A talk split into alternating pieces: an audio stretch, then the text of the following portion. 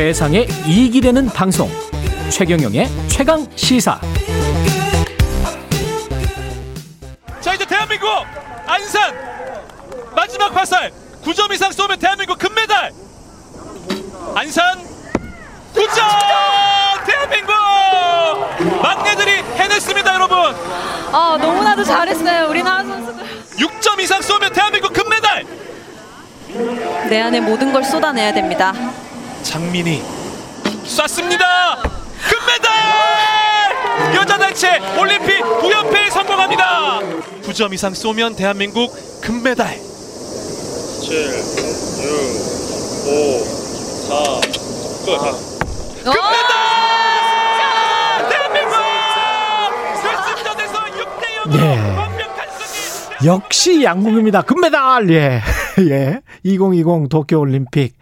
대한민국 대표팀 정말 좋은 모습 많이 보여주고 있는데 특히 국민들 가장 기쁘게 만들어준 종목 대회 초반에 역시 양궁입니다. 양궁. 양궁 대표팀의 금빛 화살이 관역을 정조준했습니다. 예.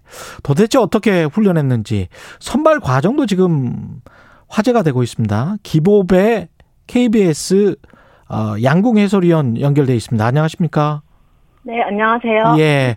기보배 해설위원은 금메달을 지난 어떤 올림픽이었죠? 어디 올림픽에서 금메달 많이 아, 따셨던 거 제가 네. 봤었는데. 그렇죠. 네, 예. 런던 올림픽과 리오 올림픽에서 금메달 획득을 했었습니다. 예. 지금은 이제 양궁 해설을 하- 하고 계시는데요. 후배들 맹 활약을 하고 있습니다. 똑같이. 예. 네. 보는 심정, 마음이 남다를 것 같습니다.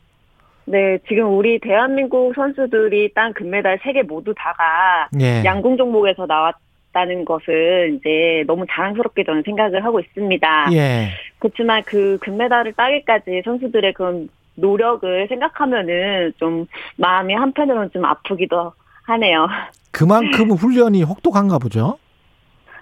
네, 저희 선수들은 정말 하루하루 긴장의 끈을 놓치지 않고 예. 훈련을 열심히 하고 있습니다. 예.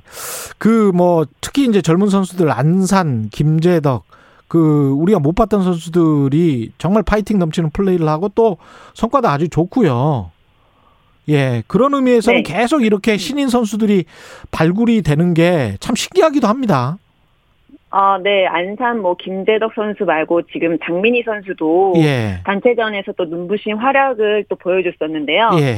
이세 선수 모두 다 해외 선수들에게는 무명 선수입니다. 아. 네, 그렇기 때문에 아마 어, 앞으로도 우리나라가 좀 어, 양궁을 정상의 자리를 계속 유지할 수 있을 거라는 좋은 긍정적인 생각이 듭니다. 예. 그 어떤 의미일까요? 이렇게 신인 선수들이 계속 발굴이 된다는 거는 그만큼 뭐 체계적인가요? 시스템이 뭐 있습니까? 어, 아무래도 뭐 공정한 뭐 선발전 시스템이겠죠. 네. 공정한 선, 선수 선발전은 어떻게 하는 거예요? 그 양궁 같은 경우는? 네, 저희 국가대표 선발전은요. 예. 국내 시합에서 기준 점수를 통과한 선수 약 100여 명의 선수들이 처음에 출전을 합니다. 기준 어, 점수를 그래서- 통과한 100여 명의 선수. 예. 네, 그렇죠. 이제 거기에서 64명을 예. 제외한 나머지는 다 탈락을 시키고요. 예. 그 64명으로 32명을 2차에서 또 탈락을 시킵니다. 아. 그러고 또 3차에서 또 20명만 네, 제외한 선수들 또 탈락을 시키죠. 그래서 이제 다음 해에 3월에는 그 20명으로 또 한 번 선발전을 통해서 8명의 국가대표를 뽑습니다. 와. 또 8명의 국가대표가 뽑아지면은 두 번의 평가전으로 지금 올림픽 선수들처럼 3명의 선수들만 나올 수 있는 거죠. 와. 제일 처음에 기준 점수 있잖아요. 네네. 그 기준 점수에서 그 이렇게 올라선 100여 명만 선발을 한다고 했는데 기준 네. 점수 통과하려면은 어느 정도가 돼야 돼요? 이게? 어, 국내 시합에서는 예. 구- 어, 여자 같은 경우는 70미, 60미, 50미, 30미 싱글 라운드라는 예. 네, 경기를 경기 방식을 하고 있거든요. 예. 그 싱글 라운드 점수를요. 예. 어, 1360점을 기록해야지만이 첫 번째 선발전을 뛸 수 있는 자격이 주어지는데요. 예. 1360점이라는 점수를 쏠려면 거의 여자 선수들 중에 어 절반 안에는 거의 들어가야 되지 않나. 아. 음. 네. 그렇게 생각을 합니다. 그리고 난 다음에 100명, 64명, 32명, 20명, 80명, 네. 최종 국가대표 아, 8명? 네. 8명, 8명, 3명. 내에서 또 3명. 네. 야, 정말 이거는 이, 이 동안에 활을 화살을 몇 발을 쏘게 되는 걸까요? 한 약 4천 발 정도 쏜다라고 알고 있습니다. 4천 발을 네. 쏘게 되는 거군요. 네. 그러니까 그렇기도 4천, 하고 4천 발의 네. 총 합산 평균점이 가장 높은 세 명이 올림픽에 지금 나가게 되는 거군요. 네, 그렇습니다. 또 선수들이 선발전 기간 동안 화살을 뽑으러 걸어 다니는 그 거리가 서울에서 대전만큼 걸어 다닌다라는 그런 말도 있습니다. 야, 대단합니다. 그 별로 그 거리도 멀지 않은데, 그죠? 그 왔다 네, 갔다를 70m 그- 정도죠. 그렇죠. 70m예요. 70m. 아, 70m면 뭐네요. 70m를 네, 네. 4천 발을 쏴야 되니까. 네, 그죠? 아, 근데 이- 여기에 그 과령 이제 구기 종목이나 약간 좀 저 뭐랄까요? 팀 협동이 요구되고 어떻게 보면 그 과거에 어떤 특정 종목을 제가 말하기는 좀 힘든데요. 네, 이제 네. 무슨 뭐 학 벌이 좌우가 되고 그러니까 아, 특정 네. 대학이 무슨 좌우가 되고 그랬던 종목들이 좀 있었거든요. 우리가 생각을 아, 네, 해보면 그래서 그렇죠. 그쪽에 뭐 대학 출신이 뭐 감독이어서 그쪽이 뭐 몇 명이 뭐 갔다. 뭐 이런 게 있었잖아요. 구기 종목 같은 어, 경우에. 그렇죠. 네, 네. 양궁 같은 경우는 그런 게 이- 있을 수가 없나요? 어떻게 되나요?